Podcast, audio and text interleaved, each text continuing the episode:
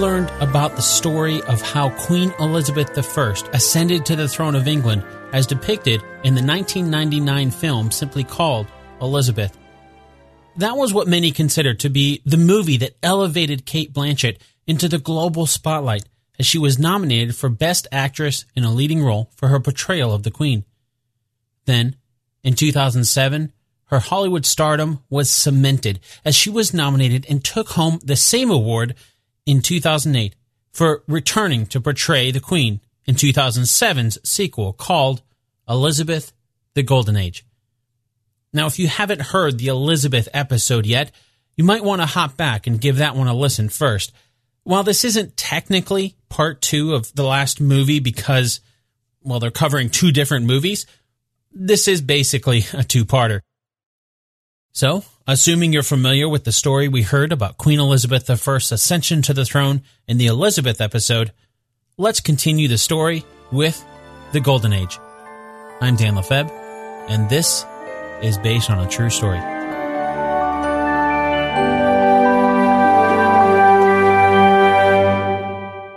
Before we start our story today, let's set up our game Two Truth and a Lie. If you're new to the show, here's how it works. I'm about to say three things. Two of them are true, which means one of them is a lie. Are you ready? Okay, here they are. Number one, despite its name, Robert Reston was the mastermind behind the Babington plot. Number two, it was Francis Drake, not Walter Raleigh, who played a major role against the Spanish Armada. Number three, Walter Raleigh's wife, Bess, was the cousin to the chief conspirator in the Throckmorton plot against Elizabeth. Got him? Okay. Now, as you're listening to our story today, you'll find the two facts scattered somewhere throughout the episode, and then by a simple process of elimination, you'll know which one is a lie. And if you want the answers, just hang out to the end of the episode. We'll do a recap to see how well you did. By the way, did you hear about the minisodes, mini bonus episodes? Basically, the concept is we're going to take an entirely fictional movie and then look at how it treats history. They're much shorter, like 10 or 15 minutes long. And for example, we've already looked at some of the historical elements in movies like Back to the Future, The Rocketeer, and The Pirates of the Caribbean. Like, did pirates, real pirates, have the concept of parlay like we saw in The Pirates of the Caribbean? Or what were some of the things that Back to the Future got right or wrong about the past? That's the kind of stuff that we'll look at in the mini episodes. You can check them out and get access to new ones as they're released by becoming a producer of the show over at basedonatruestorypodcast.com slash support. Once again, that's based on a true story podcast.com slash support. All right, now let's get to our movie as we continue our story of Queen Elizabeth I by comparing history with Elizabeth, the Golden Age.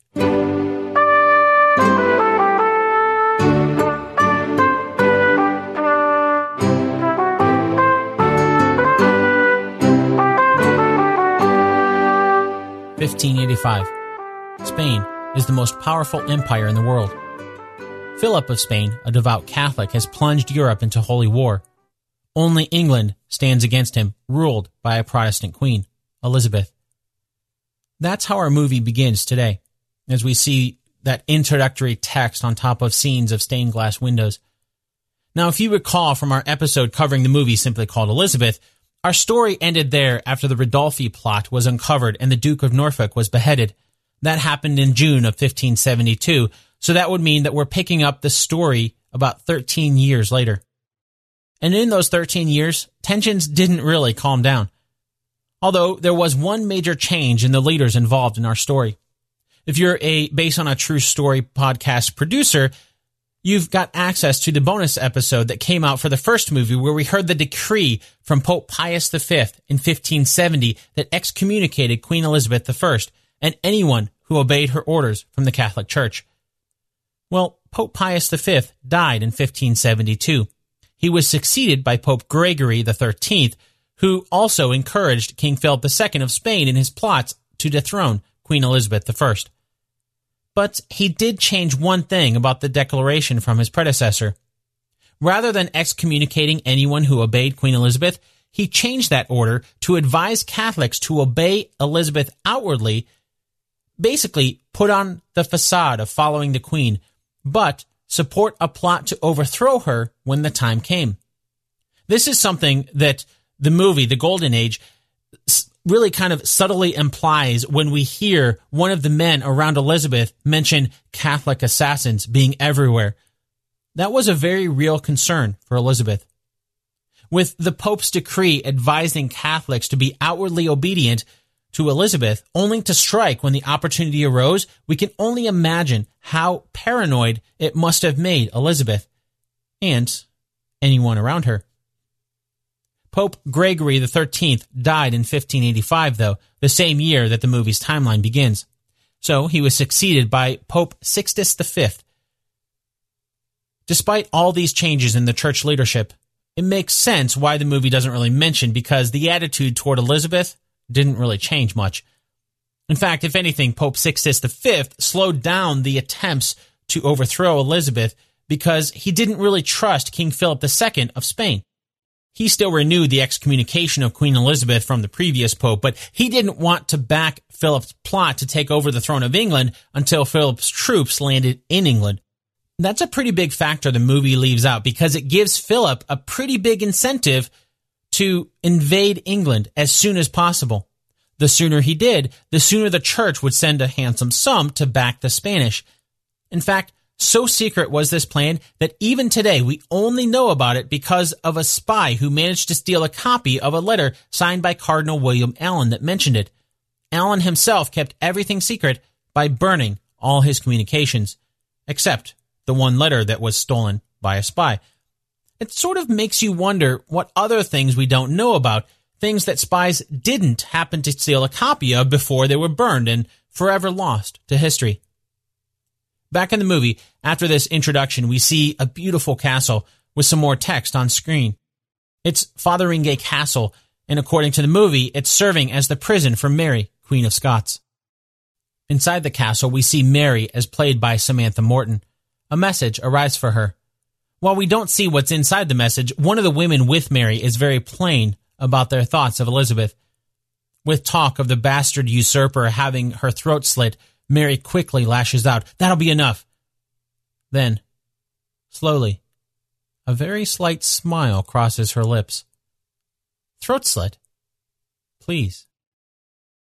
So this scene is not something that we can prove happened, but the point of the scene is to set up Mary as someone who's conspiring against Elizabeth from her prison in Fotheringay Castle, if you can call a beautiful countryside castle a prison. But I suppose anywhere you're not granted the freedom to leave is a prison, so yeah.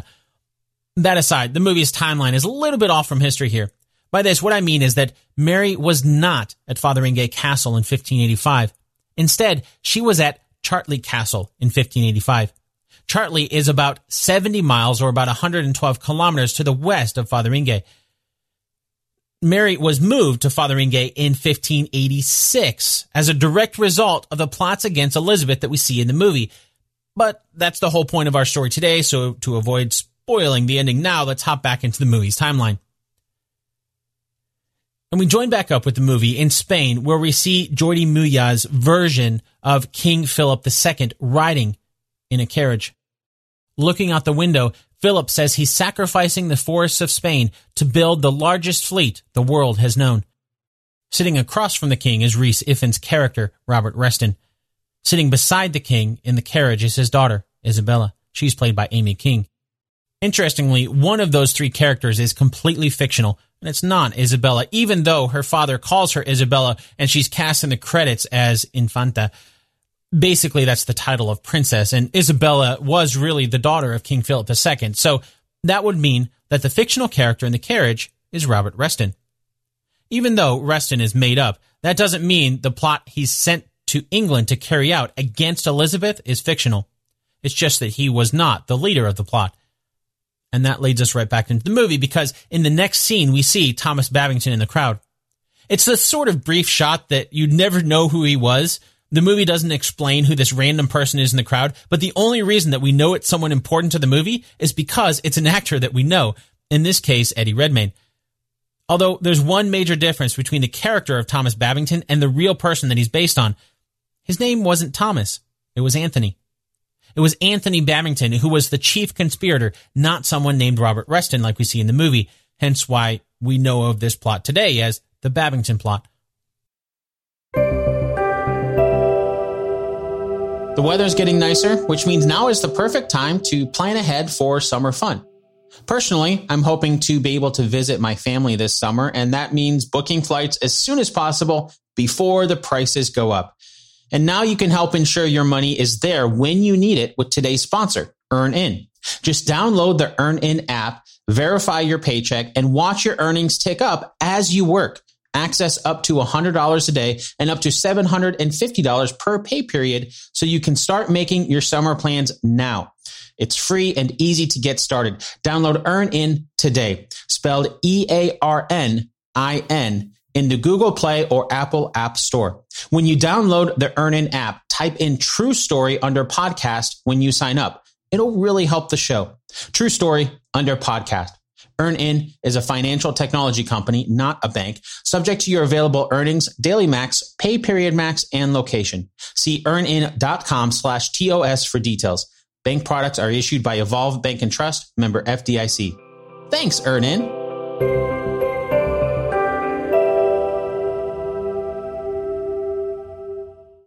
Back in the movie, next we're introduced to another major character. It's Clive Owen's character, Walter Raleigh. The movie portrays him at first as sort of a man of mystery. He first encounters Cate Blanchett's version of the Queen by laying down a cloak in her way. Then he says there was a puddle there. That's why he laid down the cloak. After Elizabeth passes, we see Walter pick up the cloak, but the movie never really shows us if there really was a puddle there. The rest of the ground looks pretty dry though. that scene is all made up. In fact, most historians believe the real Walter Raleigh came into the picture as far as Queen Elizabeth was concerned around the year 1580, about five years before the movie's timeline. At that time, Walter was rather outspoken against the way the English were handling things in Ireland, something he saw firsthand as he fought the Irish rebels. That brought him to the attention of the Queen, and by the time 1582 rolled around, he had earned the Queen's favor. Just like the movie implies here, Walter was an explorer who had traveled to the New World by the movie's timeline, though. Although there were some conflicting reports in my research, most sources I could find mentioned a 1578 trip to America with his half brother, a man named Sir Humphrey Gilbert. It seemed to be a common belief that this voyage was what made Walter want to go back to the Americas to establish a colony. We did see this burning passion in Clive Owen's character in the film, and not to get too ahead of our story, but the movie doesn't really ever mention the colony that he eventually set up. You've probably heard of it though. That was the colony at Roanoke Island, which would end up being the mysterious lost colony. But that's a story for another day. In the movie, after seeing Walter Raleigh, we see a procession of possible suitors for Elizabeth.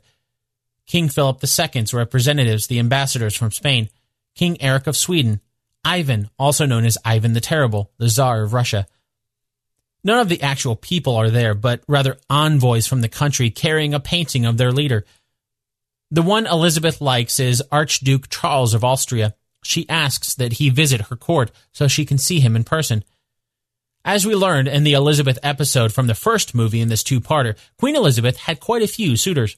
And it is true that Archduke Charles of Austria was one of them. So was King Eric XVI of Sweden and King Philip II of Spain. Not so much Ivan the Terrible from Russia, because he died of a stroke on March 28, 1584, before the timeline of the movie. Or maybe it's that he died after the envoy was sent to England and the news of his death hadn't spread yet. In either case, most historians today do not consider Ivan to be one of Elizabeth's suitors. Before we continue, though, as a little side note, there's a sequence where we see Clive Owen's version of Walter Raleigh bringing gifts from the New World to Elizabeth potatoes and tobacco. Then he says he named the land Virginia in honor of Elizabeth, the Virgin Queen. That might be true. The truth is, we don't really know for sure. What we do know is that it was around 1583 when Elizabeth granted Walter the rights to start a colony north of the Spanish in Florida. Some historians think that he came up with the name Virginia because of Elizabeth being the Virgin Queen, like the movie says. Others think that perhaps the name came from Elizabeth herself. It wasn't Walter who came up with the name at all. Still others think perhaps it's none of the above, and the name came from a word in one of the Native American languages nearby. In either case, though, since it was Elizabeth who granted Walter's trip to the New World in 1583, he wouldn't have been a brand new acquaintance to the Queen in 1585, like we saw in the movie.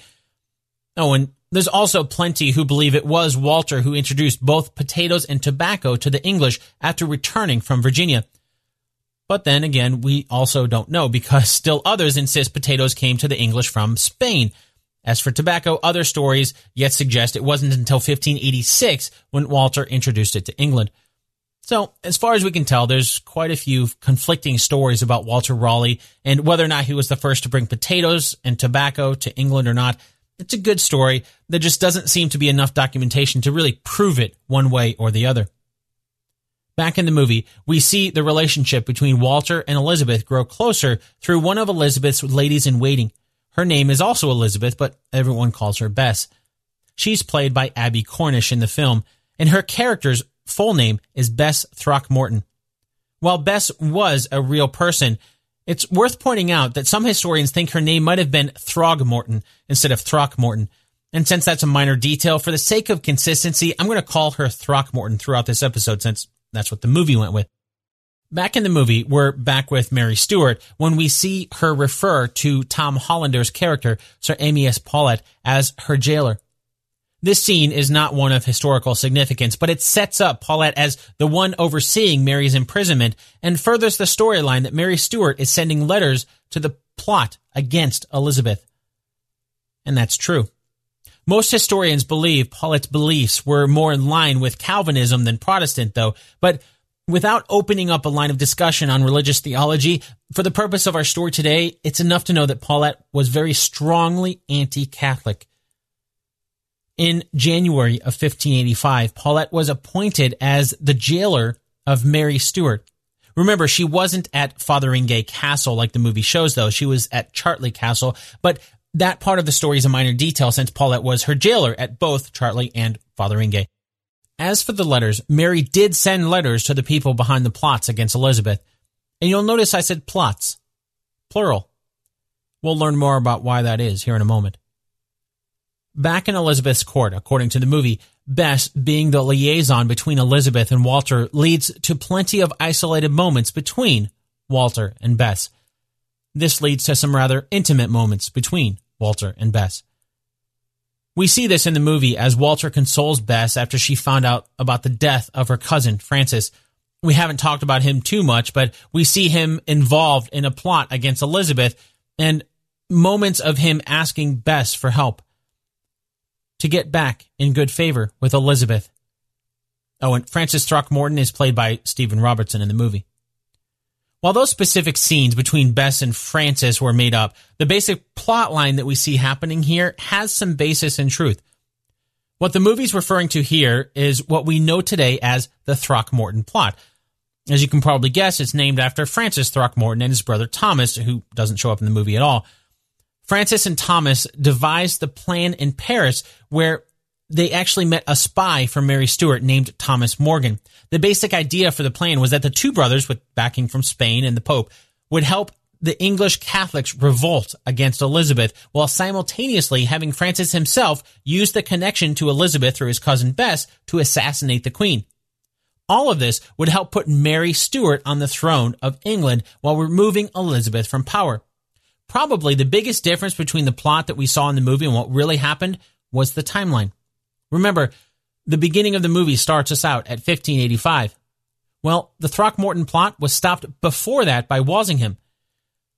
He caught wind of it in 1583, and Thomas managed to escape the country, but Francis was imprisoned and, under torture, admitted to the plot. By the time January 1584 rolled around, the Spanish ambassador involved in the plot, a man named Bernardino de Mendoza, was thrown out of England. As you can probably guess, this escalated tensions between Spain and England. Francis was then executed in July of that same year, and with it died the Throckmorton plot. All of that was before the movie's timeline. Which leads us back into the movie where we see yet another plot to assassinate Elizabeth. This time it's Eddie Redmayne's character. He's in the movie as Thomas Babington, but as we learned earlier, the real person's name was Anthony Babington. And as we mentioned earlier, he was the chief conspirator in what's known as the Babington plot. I know, all these plots have real original names, right? Like the plots before them, Babington's plot was essentially the same. Assassinate Queen Elizabeth, establish Mary Queen of Scots on the throne. One of the key differences between the Babington plot and the others before it is that the Spanish weren't quite as involved with this one. Really not as much as the movie makes it seem. But it's logical to assume that had the Catholic Mary Stuart been able to seize the throne, that she would have reached out to the Spanish for support. So it's easy to see how it can all fit together so well, like the movie shows. In the movie, we see Eddie Redmayne's version of Babington get almost to the point of shooting Elizabeth. Then he pulls the trigger to find out that the gun wasn't even loaded. That never happened. Babington never pulled a gun on Elizabeth. So, that begs the question what really happened? As we learned earlier, the man we see in the movie as the mastermind behind the plot was fictional. That would be Rhys Ifans' character, Robert Reston. Well, if there was someone that he was based on, it would probably be John Ballard. Except there's already someone in the movie with that name. Not this movie, though. In 1998's Elizabeth, the character of John Ballard was played by Daniel Craig. He's the Jesuit priest we learned about when we covered that movie. Except, as we learned about the plot in the first movie, closely resembled the Ridolfi plot, a plot to assassinate Elizabeth that had the basic same structure as the Throckmorton and Babington plots, but took place about 10 years before the other two. And even though we learned a bit about him in that episode, that's mostly because he was in that movie. In The Golden Age, Ballard does not make an appearance. Instead, they created the fictional character of Robert Reston to fulfill John Ballard's role because, historically speaking, Ballard was one of the co-conspirators behind the Babington plot. In the movie, we see the plot get linked to Mary Stuart through her letters. Her jailer, Paulet, reveals a letter that Mary's written. In that moment, Samantha Morton's version of Mary, Queen of Scots, realizes there's a traitor in her midst but the damage has been done. Her treasonous letters have been brought to light, and with it, she's condemned to death. And while the movie fictionalizes the specifics of it, it is true that the Babington plot was exposed through letters between the conspirators and Mary Stuart. You see, after so many previous plots against Elizabeth that had the common denominator of establishing Mary as the replacement queen, Sir Francis Walsingham knew there was something going on with Mary. He just couldn't prove it. Walsingham, who's played by Geoffrey Rush in the movie, by the way, was a smart man who earned the nickname Spymaster for his tact in uncovering the plots against Elizabeth. For Babington's plot, what he did was to use two double agents. None of them are in the movie, but the key men were named Gilbert Gifford and Thomas Phelippes. Gifford was a Catholic who had been captured by Walsingham in 1585 and then turned into a double agent. As for Phelippes, he was a decipherer. He encrypted messages. Both of them were placed in Chartley Castle, and it didn't take long for Mary Stuart to take the bait. She didn't know it, of course, but she trusted the Catholic deacon, Gifford. He, in turn, suggested she be extra careful by using Phelippes' skill to encrypt her messages. Of course, this also meant Walsingham would get a copy of the decrypted letters. And that's exactly how Walsingham was able to finally convict Mary Stuart, to get the proof he needed to have cause for executing the queen who wanted to seize Elizabeth's throne. In particular, it was this letter written on July 7th, 1586, from Babington to Mary. Myself, with ten gentlemen and a hundred of our followers, will undertake the delivery of your royal person from the hands of your enemies. For the dispatch of the usurper from the obedience of whom we are by the excommunication of her made free.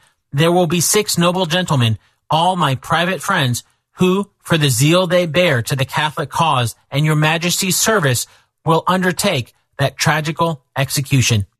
Seven days later, Mary received the letter, and then she replied three days after that. For I have long ago shown unto the foreign Catholic princes what they have done against the King of Spain. And in the time the Catholics here remaining, exposed to all persecutions and cruelty, do daily diminish in number, forces, means, and power. So as, if remedy be not thereunto speedily provided, I fear not a little, but they shall become altogether unable for ever to rise again, and to receive any aid at all, whensoever it were offered. Then, for mine own part, I pray you to assure our principal friends that, albeit I had not in this cause any particular interest in this case, I shall always be ready and most willing to employ therein my life and all that I have or may ever look for in this world.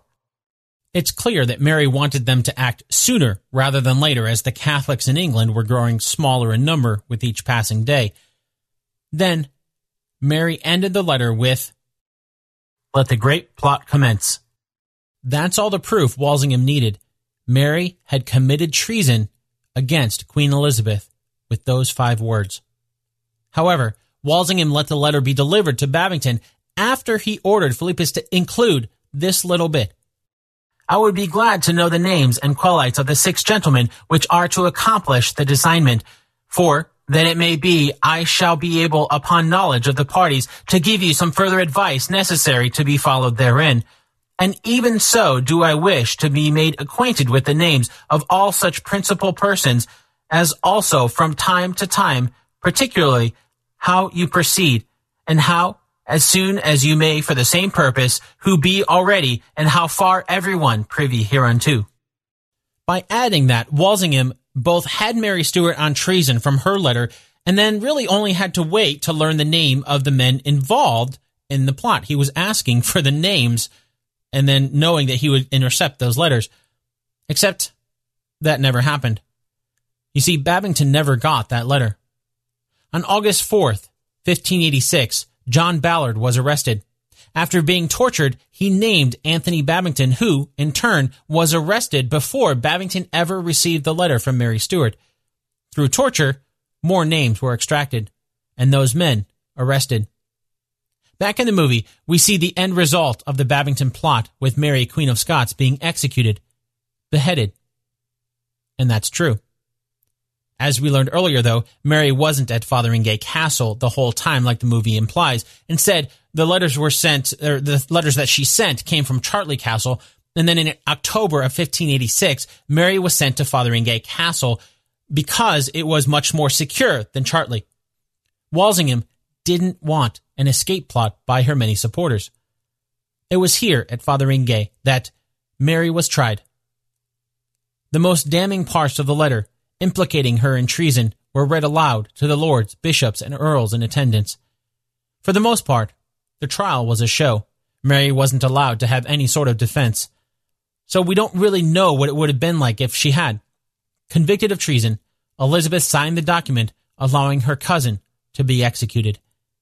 On February 8, 1587, Mary Stuart was beheaded in front of 300 witnesses. Back in the movie, after Mary's death, we see the Spanish try taking the throne in a more direct route. No more plots of assassinations. This time, with the full strength of the Spanish Armada, Philip plans to invade England. And, according to the movie, England's own navy and military are sorely lacking compared to the Spanish offensive. Just then, something miraculous happens.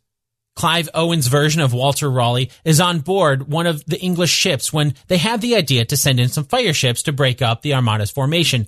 They do. And in one of the next scenes, we see Elizabeth looking over the channel to see fire on the horizon.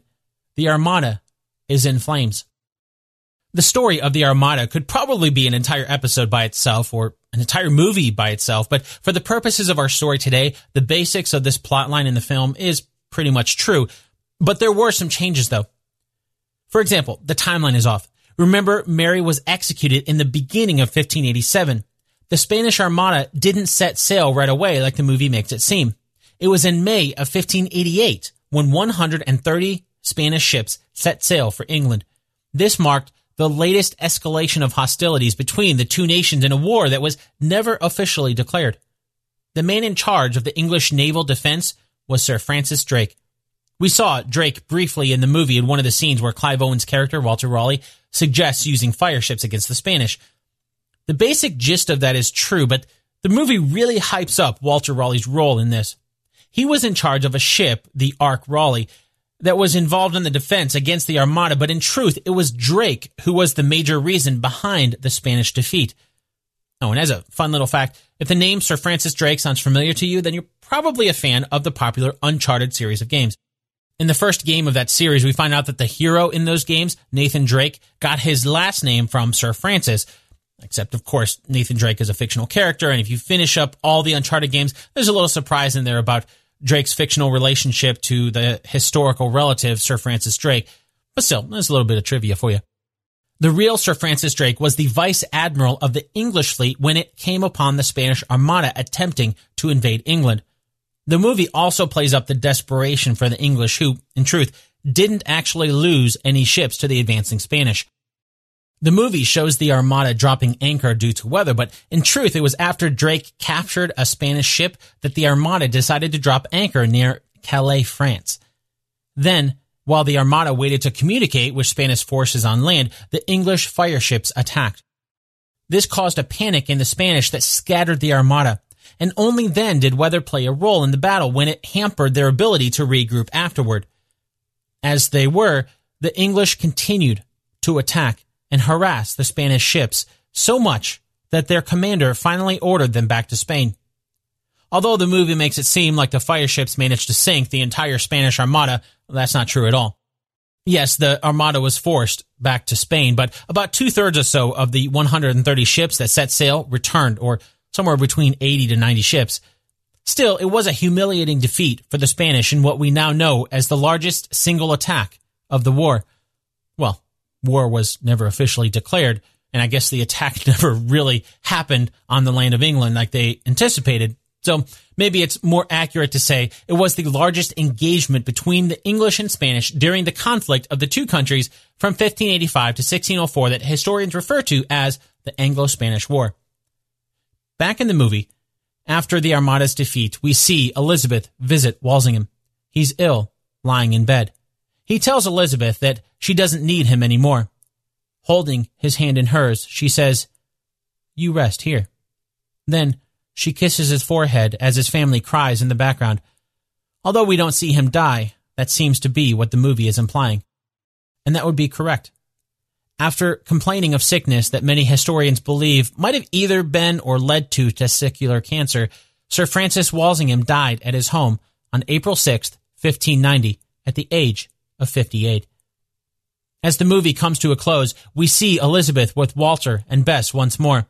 There doesn't seem to be much anger between the trio as Elizabeth smiles, holding Walter and Bess's child. Hearing Cate Blanchett's voiceover, she says she's the Virgin Queen, unmarried, without a master, childless, and a mother to her people. Dramatized as that may be, it is true that Elizabeth never officially married. The nickname of Virgin Queen also is one attributed to her, although it's never been proven she was a virgin, her first love being something we learned about a little bit more in the episode covering the first movie, Elizabeth. As for Sir Walter Raleigh, it is true that he married Elizabeth Throckmorton, Bess. What's not likely to be true is that Elizabeth would have held their first child together like we saw in the movie. For one, the timeline is all off. It wasn't until July of 1591 that Bess got pregnant. The couple was married in secret, and their first son was born in March of 1592. Although, like we saw in the movie, Elizabeth wasn't happy when she found out. By June of 1592, both Walter and Bess were imprisoned in the Tower of London. A couple months later, Walter was released. That was in August, and then a few months after that, Bess was in December. But that doesn't mean all things were forgiven. For the next five years or so, they officially remained out of favor of the Queen before finally being restored. For a time, Walter returned to the New World exploring what we now know as Guyana and Venezuela in South America. At the very end of the movie, we see some text on the screen that says King Philip died 10 years after the Spanish Armada was defeated, after which England entered a time of peace and prosperity. Then it gives the dates of Elizabeth's life from 1533 to 1603. Those dates are correct. More specifically, Elizabeth lived from September 7, 1533 to March 24, 1603. She died at the age of 69, reigning over England for 44 of those years. King Philip II, on the other hand, was born on May 21, 1527, and died at the age of 71 on September 13, 1598, 10 years after the Armada's defeat in 1588. While Elizabeth's long reign helped establish England's identity and build them as a power in Europe, everything didn't end so happily for the characters in our story today. About four months after Elizabeth died, Walter Raleigh was arrested. He was charged with treason as part of a plot against Elizabeth's successor, King James I. After a trial in which he was found guilty, the king decided to spare his life, instead keeping him imprisoned for 14 years until, in 1617, he was pardoned.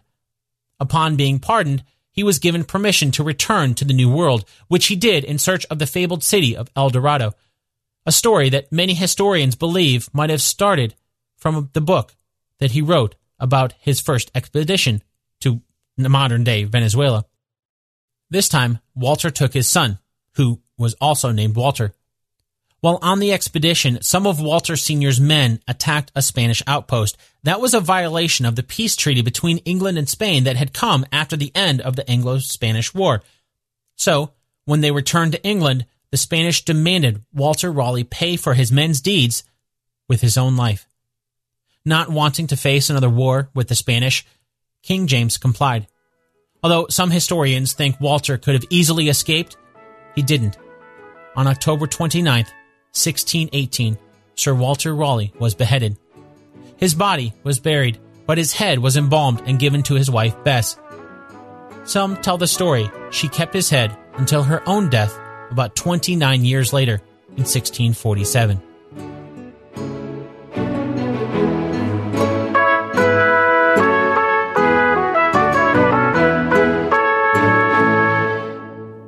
This episode of Based on a True Story was written and produced by me, Dan Lefebvre.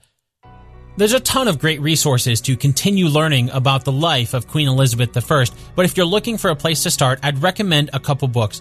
In our last episode about the first movie in this two-parter, I mentioned a book called The First Elizabeth by Carolly Erickson. But if you've already read that one, check out The Life of Elizabeth I by Alison Weir. I'll make sure to add links to that book and some more resources to help you start digging deeper in today's story yourself over at basedonatruestorypodcast.com. Okay, now it's time for the answer to our two truths and a lie game from the beginning of the episode. As a refresher, here are the two truths and one lie. Number one, despite its name, Robert Reston was the mastermind behind the Babington plot. Number two, it was Francis Drake, not Walter Raleigh, who played a major role against the Spanish Armada.